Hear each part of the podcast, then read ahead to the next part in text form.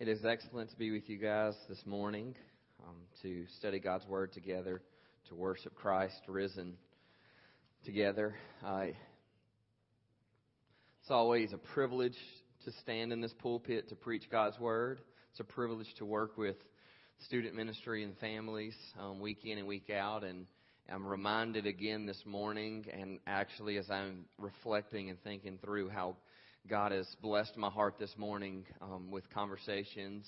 As many of you came up to pray with me this morning, and many of you said really nice, encouraging things to me. A few of you said, "Well, I just told your wife, but I think I'm going to tell you too," and said really nice things. It's it's a joy to be with you guys um, this morning. It's a privilege to serve with you. Um, it's a privilege to serve you and your families, and especially to serve Christ with you. Our scripture this morning is from Philippians um, think that's appropriate.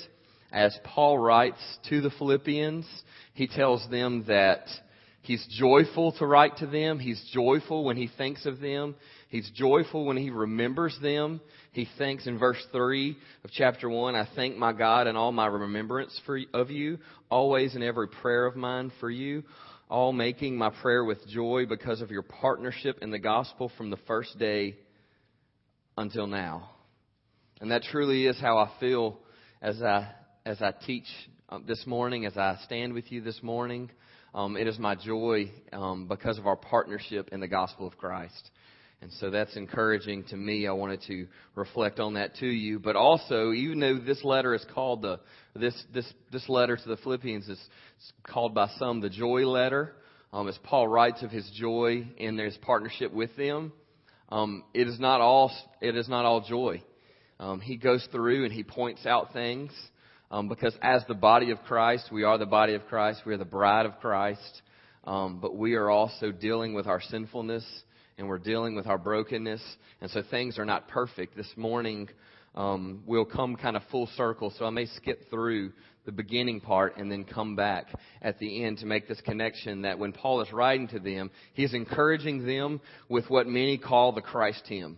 Um, Kevin Roberts this morning, when I was talking with him, said this is his favorite passage of Scripture. Um, lots of people would say that this is among their favorite passages of Scripture, if not their favorite passage of Scripture. We see Christ lifted up. There are many that believe that, that this hymn, this Christ hymn, is possibly a hymn that was being sung in the day, and Paul just took and inserted it into his letter to make a specific point. Some think that this was original to Paul. Um, structurally, they're not real sure. Um, there's no definite answer, but certainly this is God's word and inspired by God and placed here for this purpose. And Paul even placed it here in this purpose to encourage the believers in this way. So I want to read Philippians chapter 2, uh, starting in verse 5. I want to read through this passage and pray together. Have this mind among yourselves, which is yours in Christ Jesus who, though he was in the form of God, did not consider equality with God a thing to be grasped, but he emptied himself by taking the form of a servant, being born in the likeness of men, and being found in human form, he humbled himself by becoming obedient to the point of death, even death on a cross. Therefore, God has highly exalted him and bestowed on him the name that is above every name so that at the name of Jesus every knee should bow in heaven and on earth and under the earth, and every tongue confess that Jesus Christ is Lord to the glory of God the Father. Father, we pray this morning that you would bless the reading of your word. Father, we pray that you would bless the preaching and teaching of your word. Father, and I pray that you would bring conviction to our hearts this morning. Father, I pray that you would bring heart change to our hearts this morning. Father, I pray that we recognize that every knee will bow and every tongue will confess that Christ Jesus is Lord to the glory of God the Father. Father, I pray that this morning uh, would be a morning in which all that are gathered here would bow the knee and use the tongue to confess and submit to you as our Lord and our, as our Savior. Father, I pray that you would be lifted high, Christ would be exalted this morning. It's in Christ's name we pray. Amen. This morning will be somewhat the, the passage the text leads us through to make a few points and a couple of points that actually follow in line with our Sunday school material. Um, it wasn't necessarily planned that way, but as I began to continue to pray and read and study, um, I felt the Lord lead me to this passage, and I want to to teach it and preach it as plainly as possible. Um, and so through that, what we'll find is our first point is Jesus is God. Jesus is God. If you remember our Sunday school lesson last week, I think it was the divinity of Christ, um, how Jesus himself was God. He wasn't just like God, he wasn't subservient or under God, that he himself is God. These 13 weeks of our Sunday school lessons are about the Trinity um, and how God is the Father, He's the Son, and He's the Spirit all in one. And I don't think that it, within 13 weeks we could grasp that or understand that fully, and I don't even know that in our lifetimes we could grasp and understand how God can be three in one, but yet we need to approach Scripture um, as it teaches us, and we need to follow and submit to it. And this is what the Scripture tells us that Jesus is God. Seeing there in, in verse 5, Paul begins with, Have this mind among yourselves, which is yours in Christ Jesus. So he exhorts us and says, Understand this, okay? Have this mind among yourselves which is yours in Christ Jesus. It is not what Christ Jesus has that we do not possess, but it is what is ours because of Christ Jesus. What we preach and talk about this morning is the promise of God to us. It is, is the promise of God that we can have humility in this mindset and this unity that Paul is talking about among ourselves, which is ours in Christ Jesus, who though he was in the form of God, did not consider equality with God, did not count equality with God a thing to be grasped. We see clearly here that he was in the form of God. He was God. Um, some of your scriptures probably say he was in the very nature God. The scripture tells us very clearly and plainly that Jesus is God. He was God and is God. Notice the language there. It says that he eternally existed as God. He was in the form of God. He didn't become God in this moment. There wasn't a moment in eternity when Jesus all of a sudden now got to the status where he was God. The scripture tells us that Jesus is God. He eternally existed as God there's a bunch of passages, there's four passages specifically that theologians and, and Bible teachers tell us they call the Christological passages. Um, I have these listed here for you. This is one of those. Another passage is the first chapter of Hebrews, um, the first chapter of John, and Colossians 1 15 through 20. We see where the Bible teaches us that Jesus is God, Jesus was God. John chapter 1, verse 1 In the beginning was the Word that's Jesus. And the Word was God. And the Word, excuse me, the Word was, was with God, and the Word was God. He was in the beginning with God. All things were made through Him, and without Him there was not anything that was made. In Him was life, and the light was the light of men. The light shines in the darkness, and the darkness has not overcome it. Um, the Hebrews passage that we've read um, many times in the last few months as we studied through Hebrews 1, 1 through 5. I wanted to have that listed for you so you could refer back as you're studying throughout the week. Um, but also Colossians 1, 15 through 20. He is the image of the invisible God. This is Jesus. He's the firstborn of all creation, for by him all things were created, in heaven and on earth, visible and invisible, whether thrones or dominions or rulers or authorities. All things were created through him and for him. So the scripture tells us that even in the beginning of creation, that Jesus himself was the agent of creation. We go back to Genesis chapter 1 and we see in the text that it says that God said, let us make man in our image. And so we see the plural there and the, we see the picture there of the Trinity, how God is one, but yet God is, is distinct in Father, Son, and Spirit. And so the scripture tells us that Jesus was there in the beginning.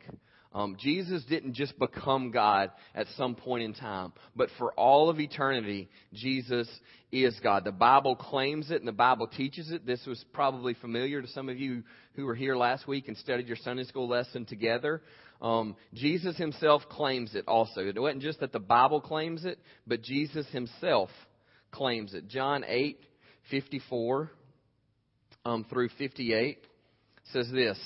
Jesus answered, If I glorify myself, my glory is nothing. It is my Father who glorifies me, of whom you say he is our God.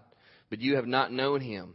I know him. If, if I were to say to you that I did not know him, I would be a liar like you. But I know him and I keep his word. And this is where Jesus begins to um, get in trouble um, with the Jews. Your father Abraham rejoiced that he would see my day. He saw it and was glad. So the Jews said to him, You are not yet fifty, and you think you've seen Abraham? And Jesus said to them, Truly, truly, I say to you, before Abraham was, I am.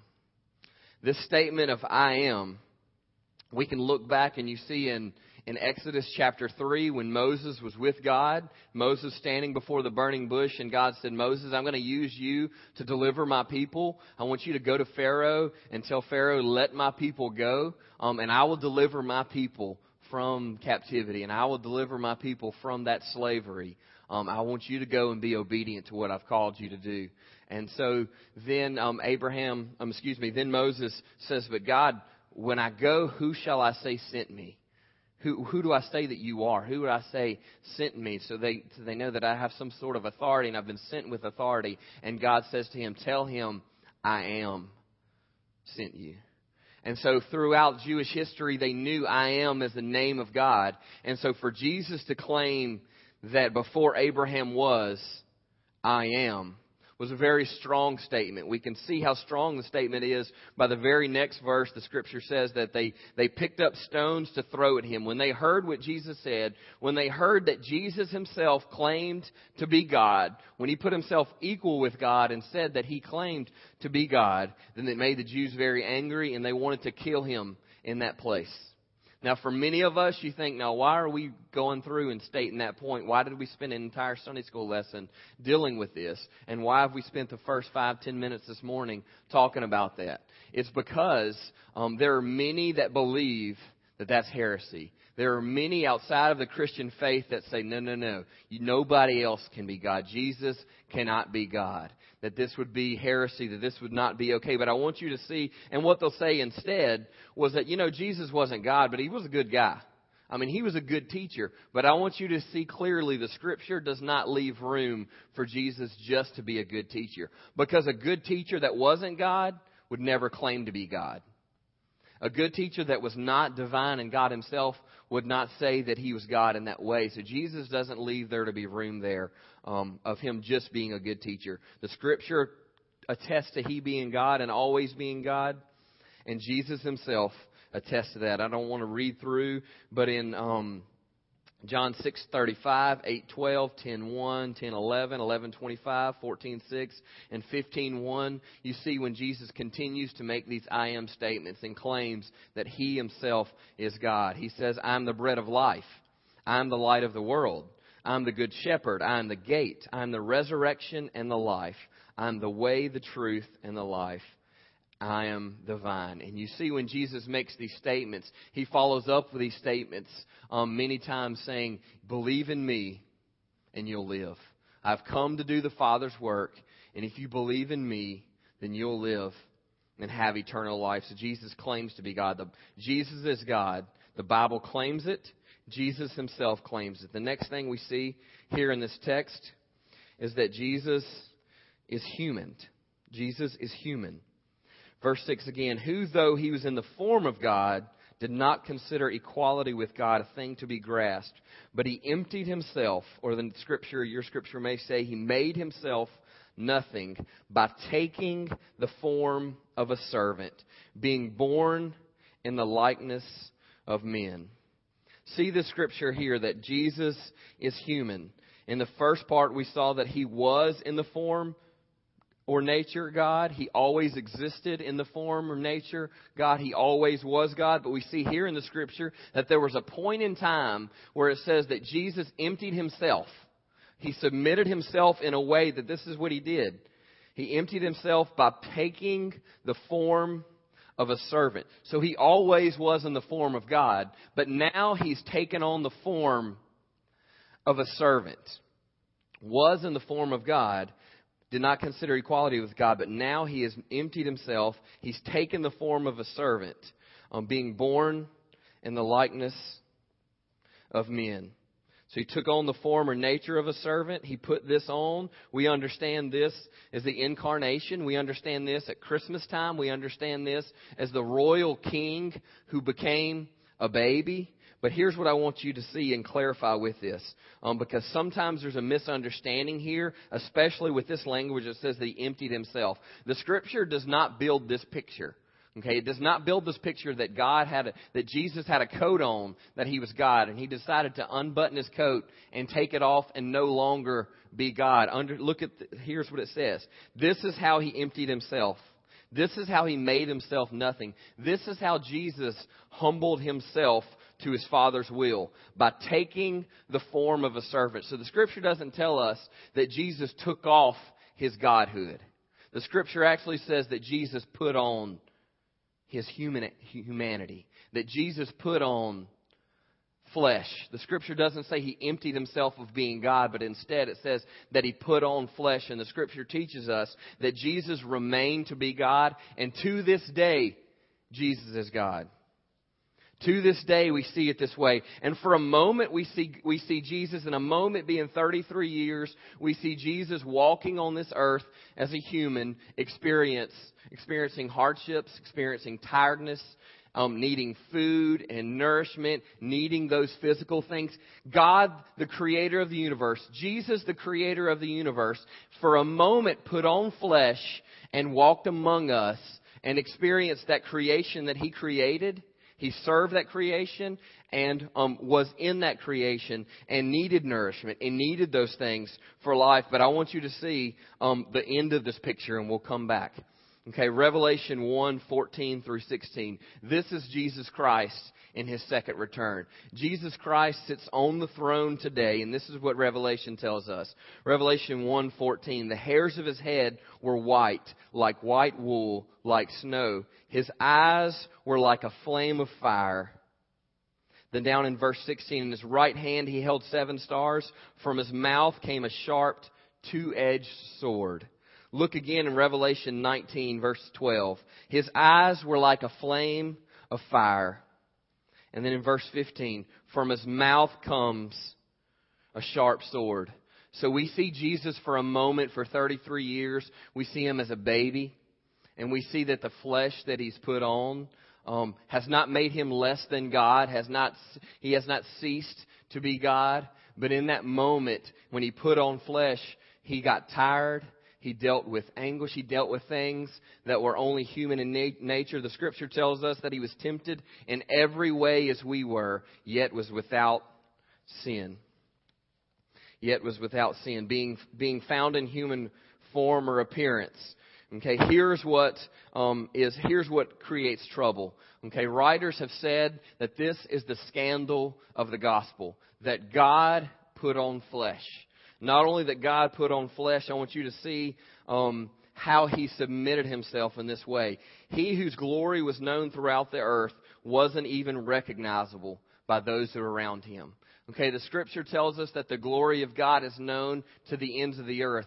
Romans 1, 18, 19, and 20 tells us that all men are without excuse because you can see the glory of God written in the heavens. You can see the glory of God in creation.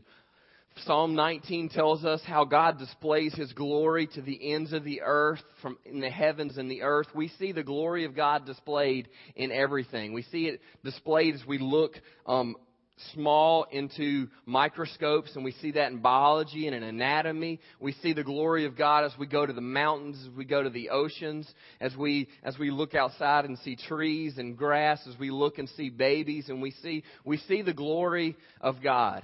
And Jesus, the agent of creation, Jesus, the creator, for a moment, his, his divine nature, his glory goes to the ends of the earth.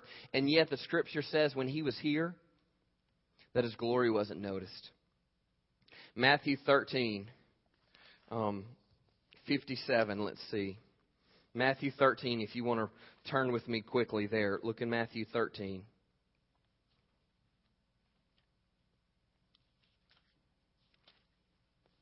Okay, Matthew 13, starting in 53. And when Jesus had finished these parables, he went away from there. And coming to his hometown, he taught them in their synagogue that they were astonished and said, "Where did these men get their wis- Where did this man, excuse me, get their get his this wisdom and these mighty works? Is this not the carpenter's son? Is this not is not his mother called Mary, and are not his brothers James and Joseph and Simon and Judas, and are not all his sisters with us? Where did this man get all these things?" and they took offense at him. The glory of God displayed from the ends of the earth, and yet Jesus put on flesh, came to this earth, and he was not recognized among his creation. Can you imagine the humility of that? Can you imagine um, how difficult that would be for you and I if we were, I tried to come up with some illustration that I thought would clearly display this, something along the sorts of you build up a business and become CEO of a multi-million dollar business and then you got fired and went and applied for minimum wage. But yet that illustration does not show um, the fullness of this. You see, Jesus was in the highest place in the highest place in heavens, and everything is under his foot, and everything is his footstool, all of creation. And yet, what Jesus did was obedient um, and submissive to coming to this earth, becoming a baby, um, and submitting himself to even more than just flesh. But let's look and see where the scripture leads us to now. But he emptied himself, verse 7, by taking the form of a servant, being born in the likeness of men, and being found in human form, he humbled himself being found in human form, or your scripture may say appearance, being found in human form or appearance. But see, that was the form that he was given. That was the form that he put on himself, and that's what he was seen by us. And you see, they say, How is this normal man? We know his brothers. Isn't he the carpenter's son? Isn't he Mary's son? We know his brothers, his sisters are with, with us. How does this man have this knowledge? Um, how, what is going on here? Because in his form, his glory did not show. The glory of God was not revealed in his form and in his humanity and in his physical being. They did not see his glory, but he took the form of a servant, being born in likeness of men, and he found himself, excuse me, and being found in human form, what did he do? He humbled himself by becoming obedient to the point of death, even death on a cross.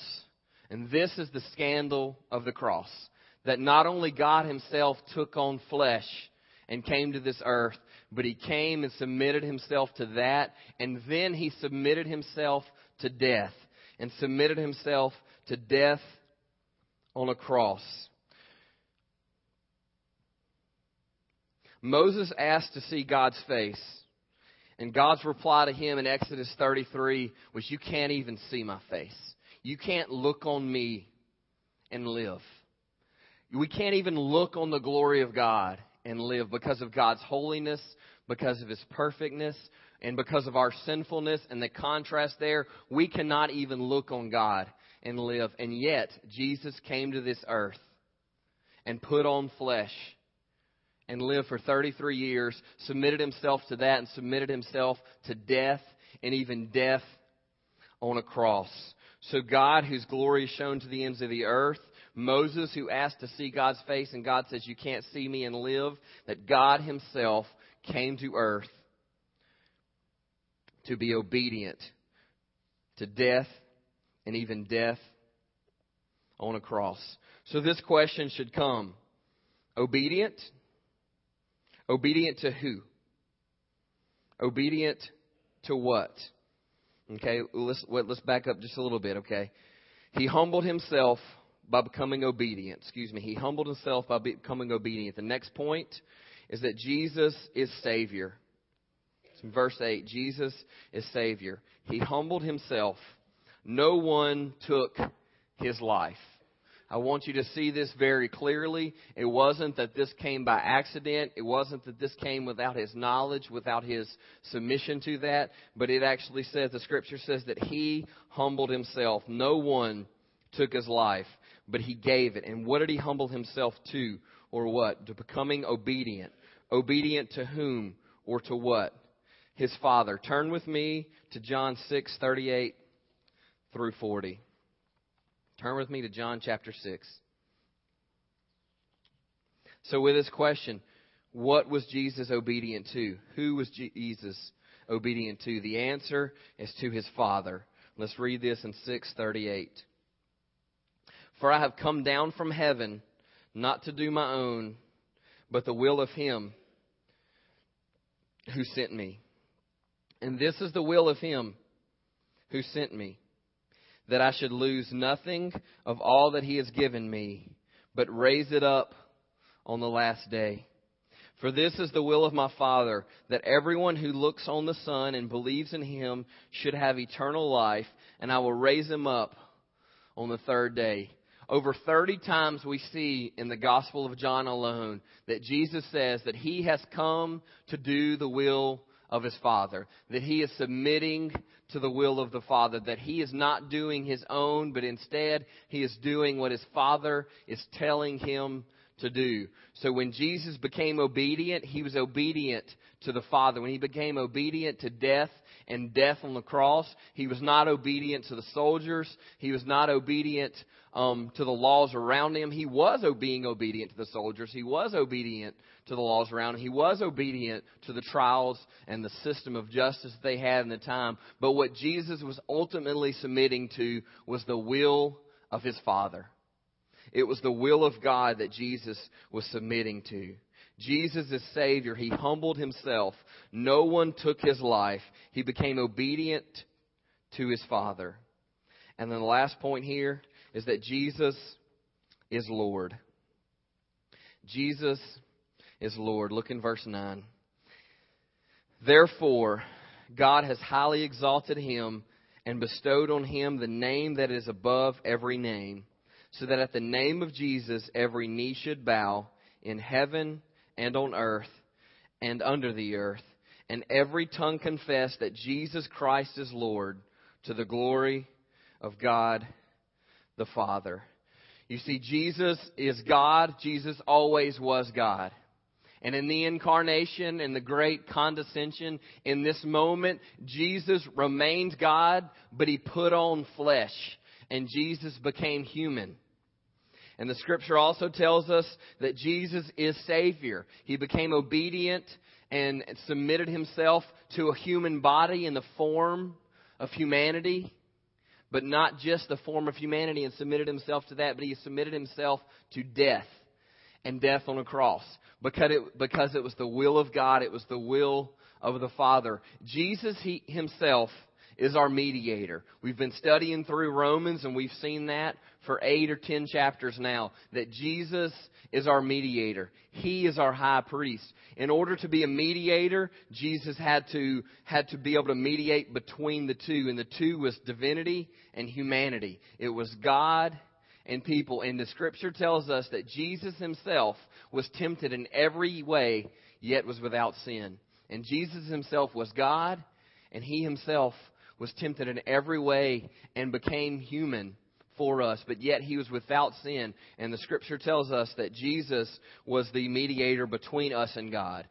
God um, has a need. Does that scare you a little? Maybe that's not the best way to say that. It's not that God has a need, but God has demands. Okay? And his demands must be met. And the scripture tells us, in Sermon on the Mount, it tells us that God's desire and God's need, God's demand, not that He needs anything, but what He demands and needs from us is perfection. God's demand is perfection. And Jesus Christ sufficed that need and mediated between the Father and us. And we have a need, and our need is forgiveness. Our need is holiness. And Jesus, as the great mediator, came between and he gave God the perfection that God demanded out of us, and He gave us the holiness. He gave us the perfection. He gave us the righteousness that we need in order to be made right with God. And this is what Jesus did on the cross, but I don't want you to think that this is what Jesus only did on the cross. Let's look back to, to Hebrews 7:25. Many of you re- will remember this from studying through a couple of weeks ago. Hebrews 7:25. Consequently, he is able to save to the uttermost those who draw near through him or draw near to God through him, since he always lives to make intercession for them. So Jesus didn't just come to the earth to be a servant 2,000 years ago, but Jesus continually lives as a servant. He continually lives making intercession for us. Jesus, whose eyes are like a flaming fire. Jesus, who's, who has a has a sword coming from his mouth. Jesus, who is victorious. Jesus, who is King of kings and Lord of lords. Jesus, who is given the name that, uh, that at the name of Jesus every knee should bow in heaven and on earth and under the earth and every tongue confess that Jesus Christ is Lord to the glory of God the Father. Jesus himself, Jesus himself lives to make intercession for us. He continually intercedes and prays for us on our behalf. Jesus is Lord, and even in that position in Lord, He intercedes on our behalf. Next point, He reigns in the highest position. Therefore, God has highly exalted Him and bestowed on Him the name that is above every name. Jesus is at the highest position. His name is above every name so that at the name of Jesus every knee should bow. Jesus has unmatched power. Okay, Jesus has unmatched power that every knee should bow in heaven and on earth and under the earth. Everyone on earth, all of creation, all of creation calls out and testifies to God and to his divine nature. All of creation does that. And the scripture tells us that we will either bow to Jesus here and now, or one day all will bow. We will bow to him now with salvation, or we will bow to him in future as we are condemned in condemnation. And he is worthy of all praise, and every tongue confess that Jesus Christ is Lord to the glory of God the Father. He is praised, he is bowed to and praised in heaven and on earth and under the earth. The angels praise his name, creation praises his name, and we praise his name. Every knee will bow and every tongue will confess. It's either now or it's later. So this is leading us through the Christ hymn that Jesus is God, that Jesus is human, that Jesus is Savior and Jesus is Lord. And for many of us this morning, we need to hear the words of Scripture and the plain words of Scripture that we see in John chapter 6.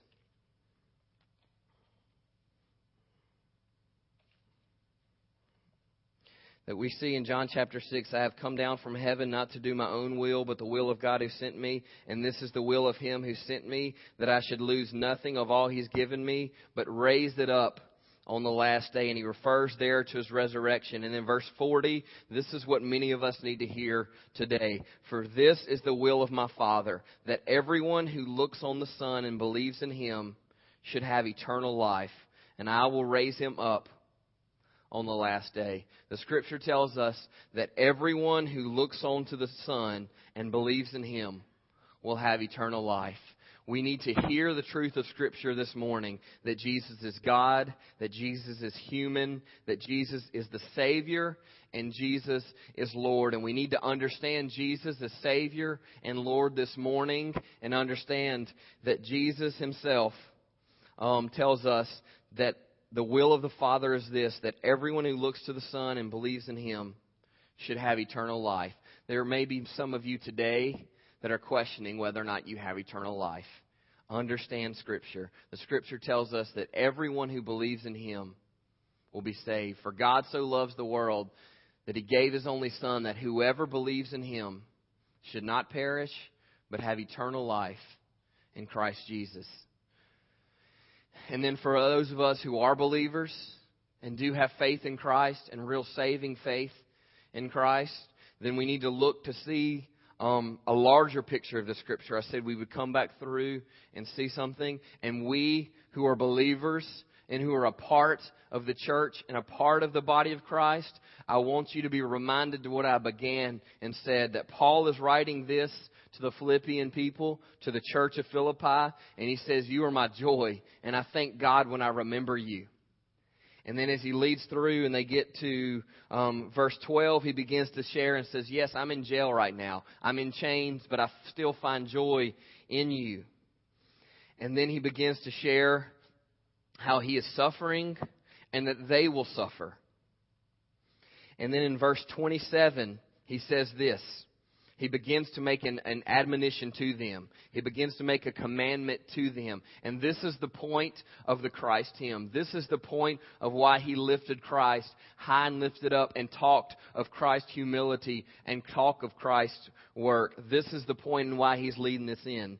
Um, verse 27, only let your manner of life be worthy of the gospel of Christ, so that whether I come and see you or am absent, I may hear of you and you are standing firm in one spirit, with one mind, striving side by side for the faith of the gospel. Paul is asking the Philippians to stand firm. He said, I hope that when I come and see you and when I hear of you, that this is what I hear, that you are standing firm in the gospel that you are standing firm in the gospel. And how are they standing firm? He's, this you is actually plural. And he's speaking to the church. So I'd like to speak to the church for a moment.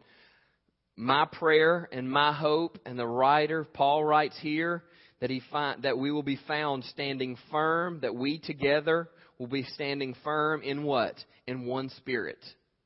And that we will be found standing firm in one mind, striving side by side for the faith. You see this picture here? As he's talking about the church, he says there are many in the church.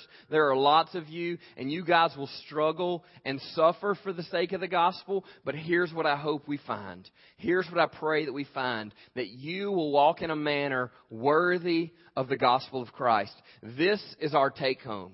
Okay?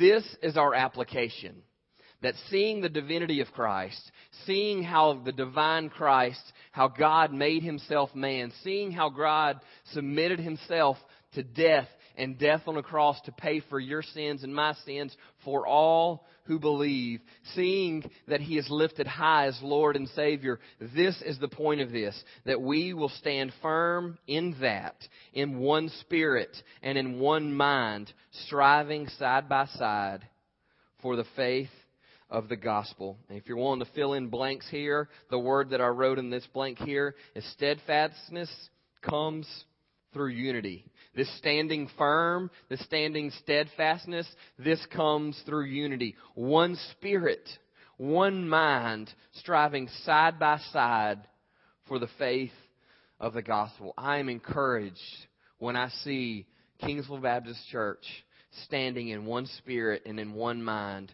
striving side by side for the faith of the gospel. Now let's go down to chapter 2, verse 2. Complete my joy of being of the same mind. Do you hear this reflection coming back again? Being of the same mind, having the same love, being in full accord. And some translations say adopting in full accord. And adopting of the same mind. It's not that it's just automatic. We don't just automatically ha- have the same mind. We don't just automatically have the same love and automatically have the same. But there's a there's a picture here that because of Christ in us, that we are able to adopt the same mind. We're able to come together and say we have one common goal, and that is for the glory of God to the nations and to our communities. That is for the glory of God globally to the ends of the earth and locally in our churches, in our homes, in our schools, in our neighborhoods, um, in our workplaces. Being of the same mind, having the same love, being in full accord, and of one mind. Do nothing out of selfish ambition or conceit, but in humility count others more significant than yourselves. Let each of you look to his only in, to, not only to his own interests, but also to the interests of others.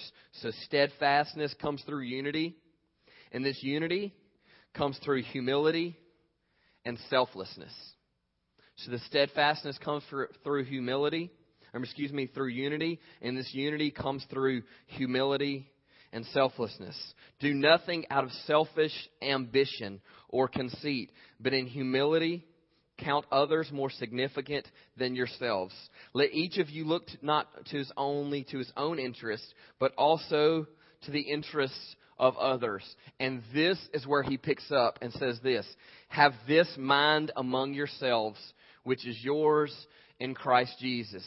So if you, as you read the scripture and read this Christ hymn, as you read Philippians 5, excuse me, Philippians 2, 5 through 11, be encouraged by the gospel, be encouraged by, by what you see here, but understand this, that Paul is calling the church to unity. He's calling the church to steadfastness. And that steadfastness found in unity. And this unity in selflessness and in humility. And then he says, Let me give you the greatest picture of humility that you've ever seen. The greatest picture of humility that God, who is highly exalted and at the top, and the King of Kings and the Lord of Lords, the King of Kings, the agent of creation, came and made himself a part of creation. And creation did not even notice him. And creation did not even recognize him. And not only did he make himself a part of creation there, he submitted himself to death and not only death, but death on a cross. And he suffered and died on that cross. And then God highly exalted him to the highest place, to the name that is above every name. So at that name of Jesus, every knee should bow in heaven and on earth and under the earth, and every tongue confess that Jesus Christ is Lord to the glory of the Father. And Hebrews 7:25 even tells us that Jesus continually lives to make intercession for us. This is the picture of humility that Paul is telling the church of Philippi. This is the picture of humility that we as the modern church need to understand and need to see that we look and see the humility of Christ. The humility of Christ will bring us unity. And that unity that we are brought through the humility of Christ and seeing that will bring us steadfastness. And we as the church will be able to walk together step in step. That we will walk together with the same mind, with the same spirit, side by side for the gospel. We will be, verse 2, being of the same mind, having the same love, being in full accord of one mind. You see what happens here in this pulpit is not about Bart Walker. What happens here in this pulpit this morning is not about Steve Mears. What happens on this stage is not about Sean Martin or the band that play instruments or the choir. There, what happens in your marriage, it's not about your marriage. Your family, it's not about you. Kingsville Baptist Church, it's not about us. Your Sunday school class, it's not about your teacher. It's not about you as members. Our jobs, they're not about us. Our friends, it's not about us. The scripture tells us to deny ourselves, take up our cross daily, follow Him.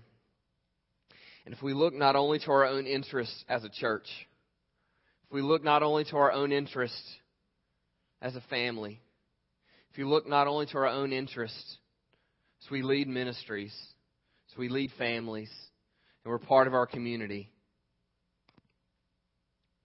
steadfastness comes from unity, unity comes from humility and selflessness.